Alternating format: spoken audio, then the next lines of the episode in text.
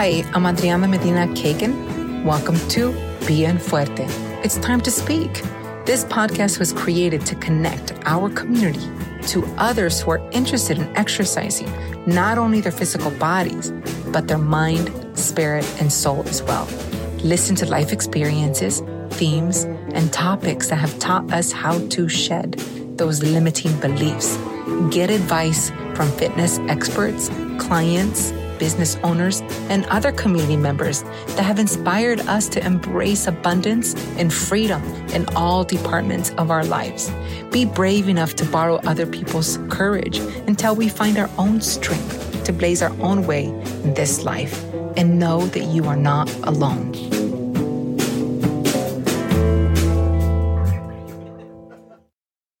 Hola, hola, mi gente. Welcome to another episode of Bien Fuerte. It's time to speak.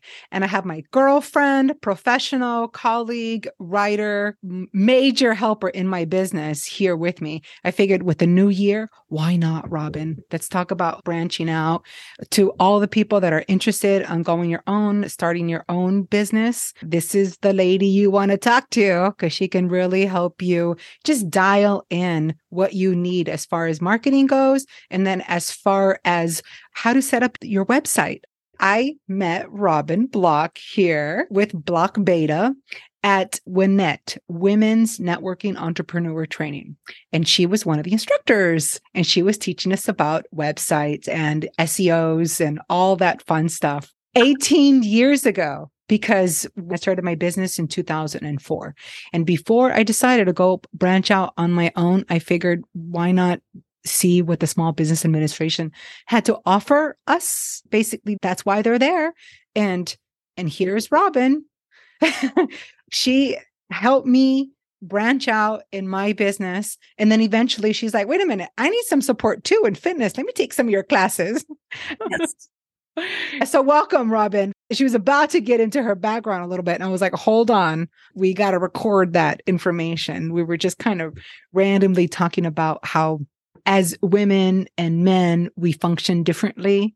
And I told her that it was complicated for me because I grew up with a single mother. So she was both. And I had these masculine characteristics about me that I just had to kind of notice when I was trying to be aggressive and notice when I wasn't in control. It was okay. So I think that was something from like an upbringing that I had. But anyway, Robin, welcome. Subject is you. You know, it's it's always nature nurture. Upbringing does play a critical role. And I'm not a psychologist. I'm not going to pretend that I am.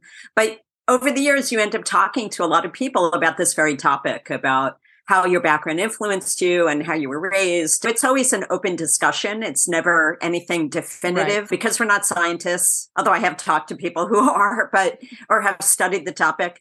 But it's always interesting because you don't know what percentage the influence is. What were you born with? What how your parents raised you, that kind of thing. Both my parents were around. My mother was an RN. She ran the baby nursery in the town where I grew up, delivered a lot of babies, taught women how to nurse. Mm-hmm. I grew up with a lot of stories about, you know, basically warning you against having a baby too young, like at 12 or something.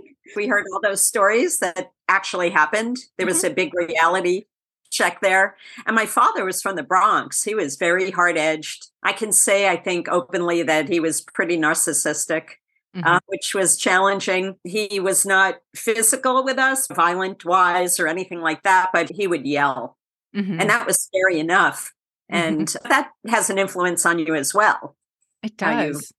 So, and and ironically or coincidentally, whatever the appropriate word is, I'm very much like my father. It took me mm-hmm. years to get rid of his negative traits. Maybe I'm still working on that. I don't know. But he was really smart, mm-hmm. not ambitious, but very smart. Uh, he, he, was a grandmaster bridge player. Mm-hmm. He would keep all these hands wow. in his head. He could literally talk about a hand he played 10 years ago.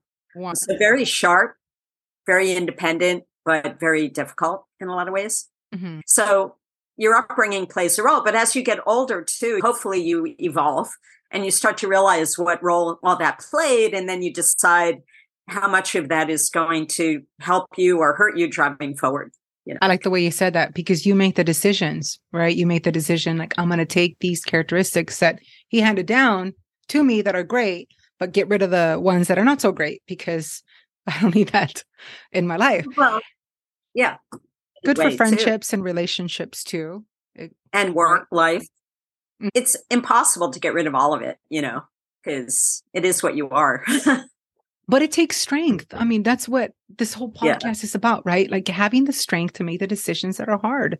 And sometimes it's yeah. hard to look at your life and see what's working and what's not. Yeah. It's but self-aware. I mean, yes. I'm not Buddhist, but there are a lot of things about Buddhism that make so much sense mm-hmm. about self-awareness and letting things go or things like that. I don't care how old you are. You're still you figuring things out. I don't think that ever ends. It's too complicated.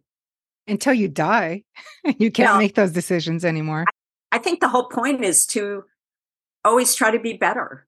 Mm-hmm. I mean, that's what I think about. What can I do better? How can I be better? Don't give up, keep learning. All that is really important.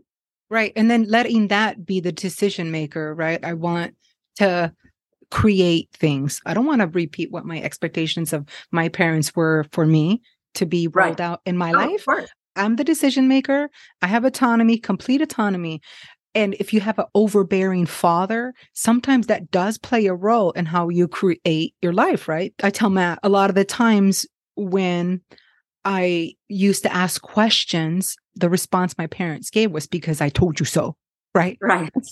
well, how does that help me create anything? Right? I'm curious. I want to know. I want to understand. I want to see that more than the fear of like doing this. This is the fear, right? It's it's scary. It was so scary to start my own business. You're a mm-hmm. businesswoman, you're an entrepreneur, you do all these things on your own. That's very challenging for people because it's that carrot of health insurance, 401k, all these securities. And that's what keeps us in our job when we're miserable and don't enjoy what we do, right? Why not do something that's different? Well, there's a lot to unpack there. Several items. First of all, it isn't just parents giving you direction, right? Mm-hmm. There's institutional things like right. if you have a religious family, systems, there's systems. anything conservative, mm-hmm. whether that's you always have to have a job, the same job for 20 years, or you always go to church every Sunday, or you believe everything you hear. Those are things that eventually you have to decide what works for you or doesn't. And one little story I have about that is when I was about 12, we would go to my aunt's house and it would be like, okay, they're all going to temple, right? Mm-hmm they were going to get bar mitzvahed and we would go with them. And I would sit there and I go, what am I doing here? I never went to Hebrew school. I never really believed in any of that stuff. And I finally was brave enough to say to, I think my mother, I said, I don't want to go anymore. Eh, like, why am I going to this? It doesn't make sense. And my mother said, okay one of the things you had said you wanted to talk about were these rites of passage. And I was mm-hmm. thinking about, I don't really have rites of passage. I don't know. It's not like I climbed a mountain or something. I was thinking a rite of passage in, in terms of my own rites of passage mm-hmm. were more about realizations. Yes. Uh, yes. Uh, so there was that one about the temple. I was thinking also, I'm in college. I was really shy, believe it or not. and I was so afraid to just go to a bar and just walk in Mm-hmm. I'm so afraid what people would think. I had a kind of tough childhood with friends and things like that. And finally, I just said to myself, what is the worst that can happen? That mm-hmm. became a rule of thumb for me. Well, people might say funny things to me or pick on my clothes or mm-hmm. say, oh, you have to leave. What's really the worst case scenario in that instance? And I was like, none of those things seem so bad. I could just leave and no harm, no foul. And right. after that, I never had a problem mm-hmm. walking in. And that is kind of a little tiny lesson in a way that you could use in a lot of places. So later on in life, I started teaching. I used to be so nervous to get up in front of a group of people. Mm-hmm. I mean, the first time I ever did that was in grad school. I had to give a presentation by myself. Mm-hmm. And I tried to prepare. I got all my stuff together. And I was so nervous that I could hear my heart beating in my ears. Mm-hmm. I couldn't even think. And I got through it, and everybody said it was great. I was like, oh my God, how did that happen? And through the years, I had to give presentations for ad agencies and present creative and do things like that. And I was still nervous. I started teaching, and even through getting up in front of a room and teaching and feeling more relaxed and not worrying if I flub, it's better to admit that you flubbed a little mm-hmm. or you stumble over a word. But if you stay on task and you know your stuff, you get through it and you're okay. It's kind of a metaphor in a way. If you know your stuff, even though you flub, you can get through your business, you can get through your life. You know what and I mean? You, and don't be afraid to, you know, it's okay to make a mistake because that's where the edges are. And people yeah. are going to pick up whatever they're going to pick up, right? I came to understand a little bit more. I wasn't working like 10 hours a day. I had a little bit more time to create even now like right. i create a little bit of space because i can work on my business and not be in my business and yet it's fun at the same time because there are different roles it keeps it alive and exciting and i can decide what i want to change and what i don't want to change and key, what challenges I, me i would say the key there is not everybody should have their own business there are some people who prefer the security and the regularity and the consistency of working for someone else. They don't want to make decisions outside their scope of knowledge mm-hmm. or what they feel comfortable with. And that is perfectly fine. Yes. Oftentimes you make a lot more money working for someone else and they take that extra burden off of you. I mean, I have mm-hmm. to tell you, when I was mentoring at SCORE, the naturopath came in and he looked really worried when he came in for the mentoring session. And through talking with him, it turned out that his family was pushing him into starting mm-hmm. his own practice. And I oh. said, let me tell you right now, I will be the one to say it. You are allowed not to start your own business. Right. If you feel comfortable working in a practice with other people and you don't want to do marketing and you don't want to deal with money and you don't want to deal with all the meta mm-hmm. of being a naturopath, then right. don't.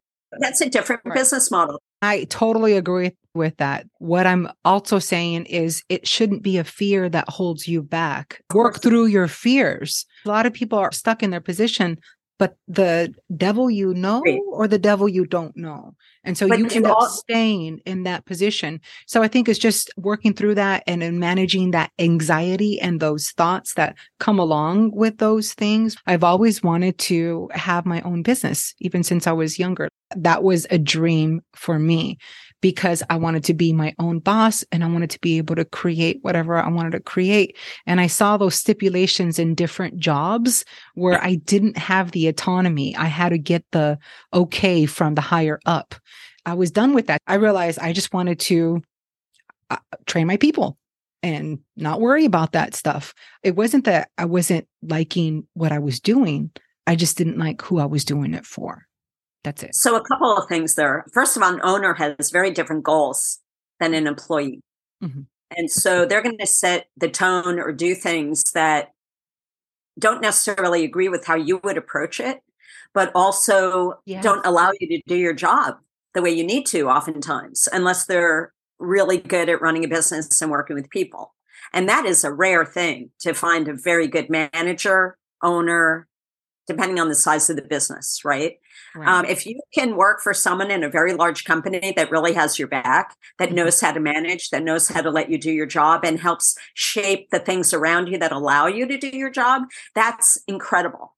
Mm-hmm. You know, when you meet someone like that, they're very happy in their jobs. The other thing I want to say is about the fear factor mm-hmm. part that you were talking about. Getting over your fear is one aspect that is an essential aspect. Wanting self determination and do your own thing is another aspect. Another really important thing is that you must have a can do attitude. You can't just say, Oh, I'm going to get over my fear of doing the business, but I hate selling. You can't mm-hmm. do that. You have to own it. Literally, if you're going to do your own thing, you have to be the owner. The buck mm-hmm. stops with you. You get the wins but you got to take the losses. You got to know how to fix the losses. You got to drive it. And I'm not saying you can't hire people to help you and do that kind of thing, but if something goes wrong, you got to fix it. You know, mm-hmm. even if somebody else screwed up, well, you hired that person. I mean, somebody was literally talking to me about something like this yesterday. She said she hired this tax professional and they made a mistake. They made a Mhm. big error. She didn't know she was going to have to pay this big chunk. Oof. So she had spent money in other ways that she thought she had. In essence, she doesn't have this money. Yeah. so it's like It gets you right, happens. but Mhm. you're still left holding the bag. You, you learn for next time. Yes. There's a lot of it. lessons. That is part of the joy of having your own thing too. Is that you get the wins, you learn a lot. We're even launching a new product with this client, and I'm getting a piece of it. So I'll do the marketing, she's doing the product development, that kind of thing. Mhm. I don't know if it's going to sell. Mhm. We can do research, we can see what's out in the market, we can be prepared, we can keep the price point at the right place, we can set it up all, we can do all the marketing correctly, right? And we still may not make any money on it, Right. but there is so much to be learned in just going through the exercise. Exactly. And she has other things to pay her bills and all that, like her service part of her business. But this is how you start to branch out and grow, Mhm. is that you take these steps. That's right. How did you get into your job? Like Marketing. Oh my marketing? Yes. How did you get into it? And how long Um, have you had your business, Robin? I've been in marketing since I left undergrad, even. Did you get your degree in marketing? Oh, my undergrad, first of all, was in economics. Economics. Yeah, that's From- SUNY schools in New York. SUNY Albany was my first degree. And my minor was political science. So political science economics, which is very different than a lot of marketing people, right. which gives me a, a unique perspective Mhm. in that I can I understand macro forces, micro forces, how all that works. I love analytical things. I have an MBA. I took a couple of marketing classes. I took a lot of operations classes, which I really liked as well. The way I got into marketing, literally, I mean, I had worked for ad agencies, as it turned out. Mhm. And I was like, oh, what should I do? I felt that just working at ad agencies, I had learned a certain amount, but I didn't understand how business really worked. Mhm. And I always thought I could get another degree. I felt I was capable of doing something more. Mhm. So I said, well, I really should get a degree. Went to B school at Boston University. Mhm. Two years, went full time. I studied and I got through it. But unfortunately, when you come out with a degree like I did, even though it's an MBA, like a lot of the big companies, they really wanted finance people. They weren't looking for someone with my skill set.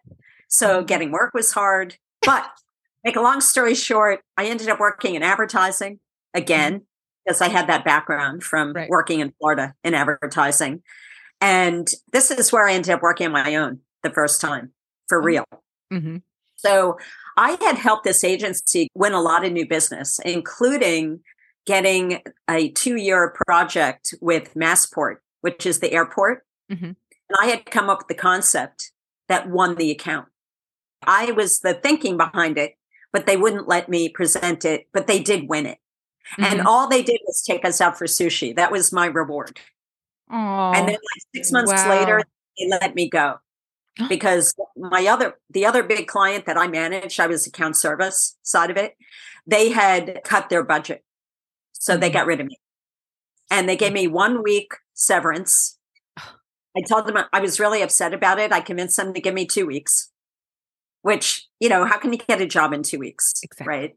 And they Right. weren't paying me like a million dollars. Believe me, Right. they, it, I, if I was making 35K, it was a lot. It was crazy. I mean, this is quite a while ago, of course, but anyway, it was terrible. So I had another account that I worked with that was in telecommunications. And they actually hired me as a consultant.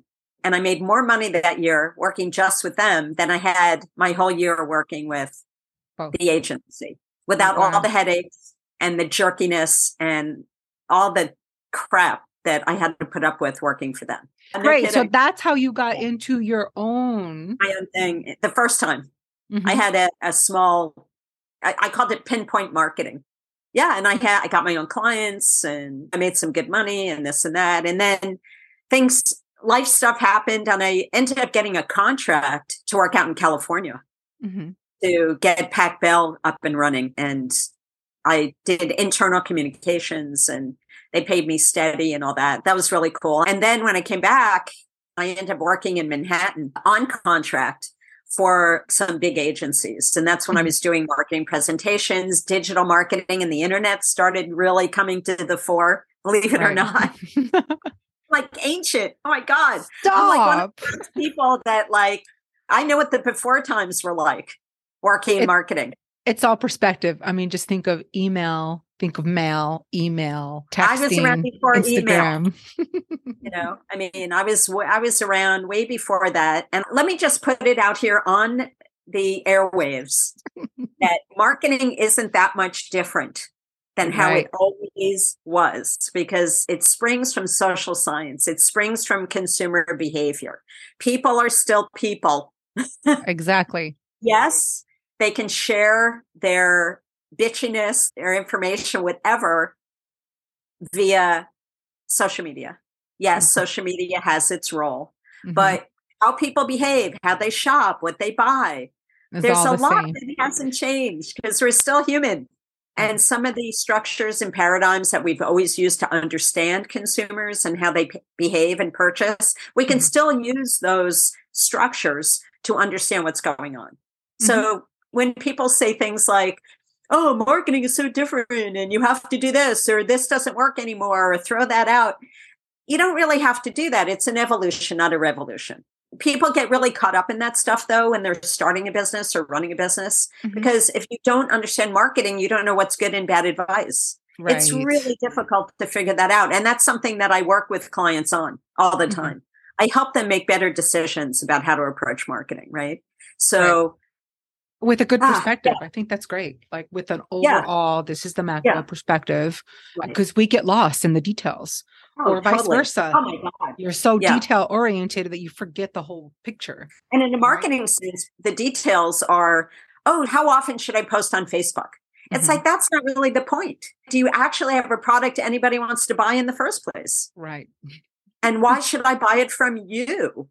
Right? That stuff hasn't changed. Like you're a personal fitness trainer mm-hmm. and business owner, of yeah. course. And there are there are lots of you, mm-hmm. but there's no one you. Exactly. So and you have your own approach, your own style, your own philosophy behind what you do. And I work with people to help them figure out what that is and how to communicate that in a meaningful way on a website. And that becomes the most important thing because everybody ends up at your website eventually. Right. Anybody's mm-hmm. going to buy from you pretty much, unless you have a storefront and people are walking in that right. kind of thing. You're mm-hmm. buying a pen or something, or you're buying from Amazon. But if you're working in services, that becomes a whole different game. Right. And you really have to understand how that game is played, not only in how you present yourself, but how you communicate and use or leverage the digital space to get awareness of what you do and all those things. I think it's also important too to, that like the difference is between mm. like when there's a lot of you, what separates you from everyone yeah. else. What we call differentiation, differentiation. in the market. Ex- uh, right. Uh, it could be something just something incremental, mm-hmm. but it has to be meaningful to the person that you want to buy from you. Right. Now, it can't just be, oh, I'm different because I have purple hair. It's like, well, I'm trying to get fit. That doesn't matter to me. Yes. What matters to me is that I can trust you. Mm-hmm. But you're always in marketing, you're always looking for that difference, whether it's right. in how you deliver yourself, your product, even how you price your things, or how you package it up or mm-hmm. communicate mm-hmm. about it. You're always looking for every aspect of marketing that you can find differentiators in. And that ends up adding up into what makes you or your business you. But it's that end story that the person cares about who's buying from you. Right. So, yes, the validation, how, oh, that how, gives it credibility, what you're telling me. Mm-hmm. But what I'm really buying from you is that you're going to help me get lean I don't know, mm-hmm. a unique way in a way that is different from everyone else. I would say that you should carve your niche. When you're right. in a business, you're not there to work with everyone. Right. Oftentimes it's about attraction, not just mm-hmm. going after people or trying to no, win them. Right. If there is something that is completely attractive and interesting about you as a business or business owner or your personal brand, you really want to own that and stick to it. Right. Because there's a gazillion people in the world. Right. There's a gazillion people in Seattle that need personal training. You don't and need that, a gazillion clients. So mm-hmm. you don't have to take on everything. Right. And as a consultant, I mean, if we're going to talk about that, you want to really start thinking about the clients you're going to be successful with. For example, I always have a free 30 minute consult, right? It's you getting to know me, but me getting to know you too. And a big piece of that is I cannot work with people who think they know everything about marketing mm-hmm. because it's impossible to know everything about marketing, first of all.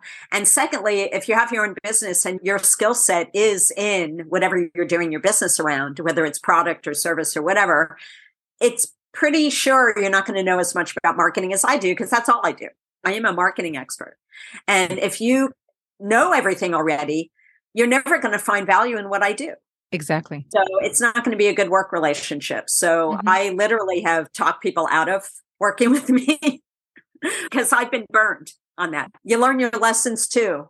And hopefully you don't repeat them. I had to repeat them a couple of times before I got the lesson. I think we all have. Sometimes it takes us a couple lessons in that department for us to do that because we get emotionally attached to something. Or you're worried about making money.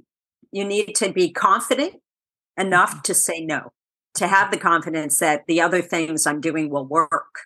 Mm-hmm. Right. You know what? A business is a series of decisions mm-hmm. every day. You're making decisions every moment of the day. That's what a business is at mm-hmm. the end. And yes. the more you know, the more you've learned, the more you move forward, the more you build your confidence, you get better at making good decisions. Sometimes we forget that we have the choice, but we make the choice consciously or unconsciously. Right. Yeah, but it's good to be conscious, I think. well sometimes you know we get unconscious we get depending on our, our, emotions right oh absolutely absolutely ironically this is an issue that i think about in my own presentation my own business is that i came of the school you might say or even my upbringing that the emotional you push that down mm-hmm. that that doesn't come to the fore you're making logical objective business decisions, right? Right, right. And even in grad school, I remember I was working with this friend. We were doing this case study, and it was all about what do you do with these employees as you downsize or something like that. And I was like, oh, just fire them, you mm-hmm. know. And he said, you can't do that. You can't just fire people. You have to think about like what is their training or move them into other jobs and whatever. And he really woke me up to the thinking that there is this emotional aspect in business that you cannot deny. Exactly. That you have to deal with people are people. Where you know most businesses have people working in them. Mm-hmm. it isn't just punching out widgets. And the value of that thinking was really impressed upon me. So speed up to today. You see a lot of people getting traction in YouTube, online with their businesses when they do tap in to that a little more emotional messaging.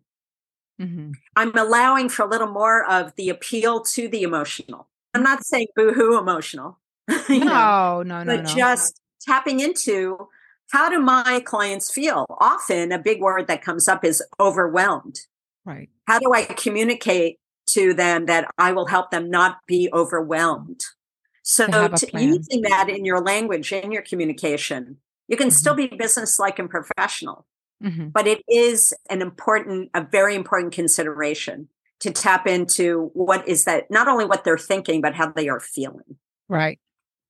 Referring the emotional to. thing has several roles, mm-hmm. let's say. One is mm-hmm. you personally really love what you do. You can motivate yourself. You're motivated by seeing people transform. Idea is how do we achieve or make use of that passion? Mm-hmm. How does it result in how I deliver my business? I know when I do teaching, people always say, I love your energy. I like what you say. I like how you broke it down. And that comes from me loving marketing, right? Mm-hmm. You love fitness, fitness. and helping people transform, as I said, and, and having that one on one relationship. But the emotional piece is also thinking about how does your customer feel? How do you want to make them feel? or how can you tap into the emotion that they want to feel mm-hmm. so there's many many ways to think about that emotional energy mm-hmm. even to the point of when you are creating advertising or a website or anything at all, when you are communicating in a way that is emotional, like mm-hmm. even just funny, mm-hmm. if you tap into the funny bone, emotion creates memory.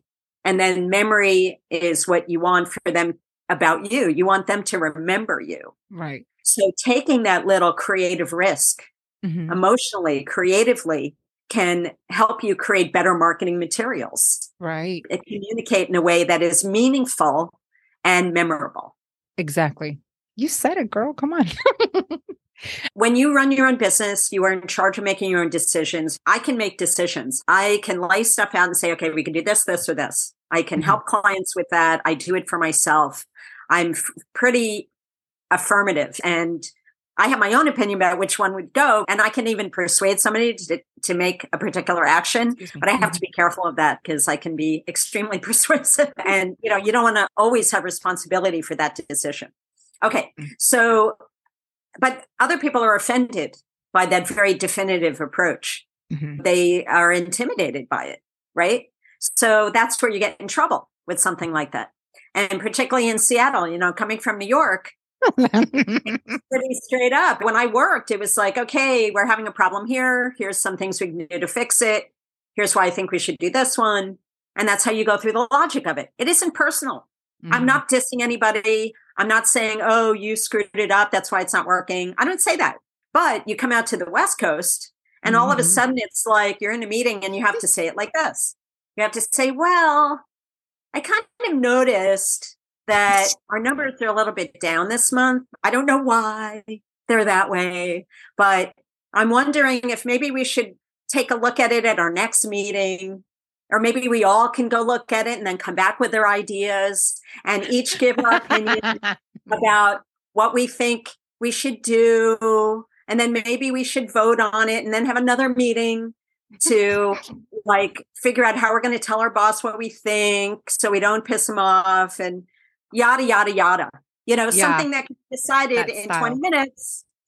It's like rolled out into like many meetings, many not just meetings, meetings, but it's like you never get there. Yeah. And it's like who's who's in charge here? No, we're all a team. Kumbaya. We all have to feel good about this. You know, it's like, oh God. And you know, another good reason I run my own thing. But that being said, when you're clients, you have to be sensitive, obviously. I have to think about how I'm going to say something, approach something, how I write an email. People who don't like my New York vibe will not work with me. Yeah. But then that that's their decision, fine. right? That's like, that's yeah, there's more. Other people like that I can say, okay, don't do that. Do this because here's why you should do it. I don't just make decisions on a whim. Mm-hmm. If I don't know why you should do something and I feel it's a little more intuitive just based on my experience, then I will say that. Mm-hmm. But I can say, you know, we know that when we do websites this way, this has worked for other people. Right. You know, you put a 30 minute free consult, you put it out there, it works. Let's do that. Mm-hmm. Other things are a little squishier and you have to try it, see if it works. If it doesn't, you change it. But that's all I'm saying. Working with people I found in the corporate space, not my space. I admit it mm-hmm. freely right here. You know, it's really hard for me to make that work. I'd have to be in charge. but the difference is you're working with other business owners and they can decide yay or nay. I like that. When we get together, every time we do a revamp on my website, every time we do a mm-hmm. revamp on what programs I'm working on, you ask me good questions. And that's important because I need to know like why I do certain things. I mean, that's the joy of having new clients. They always ask me stuff where I'm just like, oh yeah, I forget that I've been in this business for so long that I kind of don't know how to talk layman's terms. Right. I have like, to tell you, you know, tennis. I have to bring tennis up because tennis is my because thing. you love tennis. You better tell people about tennis. tennis. When I started learning tennis at 55, it was like a whole new thing to me. Mm-hmm. And it makes you humble.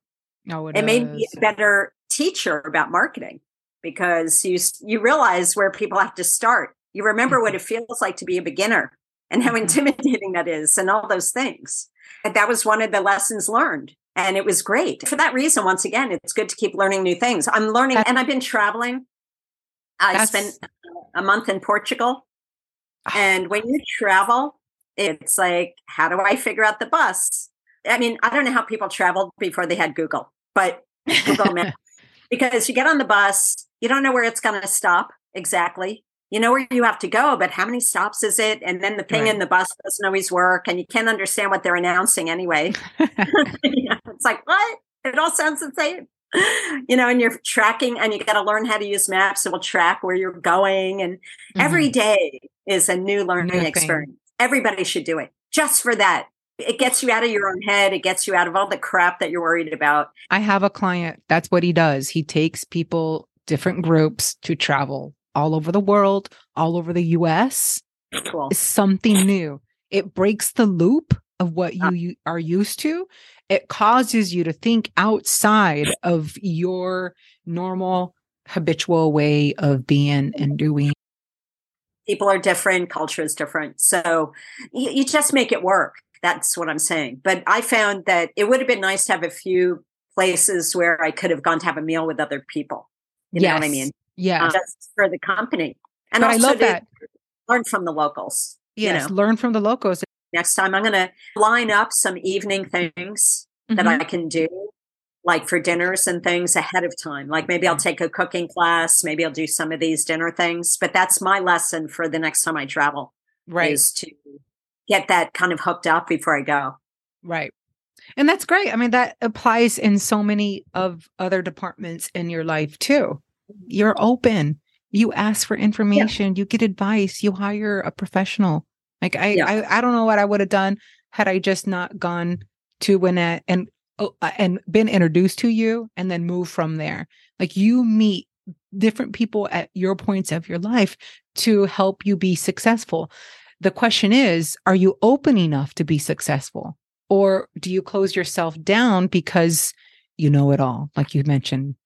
You know, committing to a class is mm-hmm. a lot different than hiring a professional because right. financially it's a huge difference. Right. Right. But as I um, listened to you in class, I was like, I need to hire this lady. That's why right. I right? You're like, I got a little taste. And sometimes it's the same thing with my semi privates. I'm like, don't do personal training. Why don't you just do semi privates? Like they're cheaper. You get to experience, you do the workouts, and then you realize, oh, I need a little help in that one. So I need to actually right. right. I mean, it all depends training. on how much of your resources it's going to take, right? Right. I'm the first to DIY it. Mm-hmm. because you know if it's anything marketing related or digital technology related i'm going to teach myself i need somebody else to do it financially i could have a bookkeeper but i don't really need it you know i have mm-hmm. tax software if my business were more complex i would do that mm-hmm. right mm-hmm. you, you have to know what you don't know exactly and know what you know and it and then you have to say okay what's it going to cost me are there other ways to accomplish the same thing how much do i want to invest my own time when i could be just servicing a client instead mm-hmm.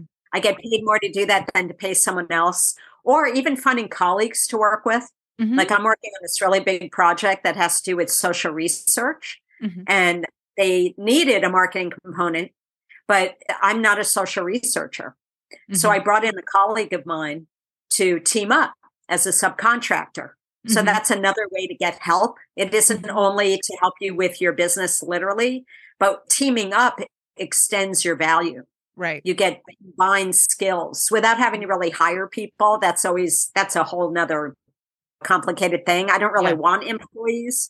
I don't want to be a people manager per se. But if I work with colleagues, they're responsible for their own work I mean, mm-hmm. I still have to make sure it all hangs together, but right. that's my way of extending, mm-hmm. you might say. Right. And that's perfect because it's a different industry and mm-hmm.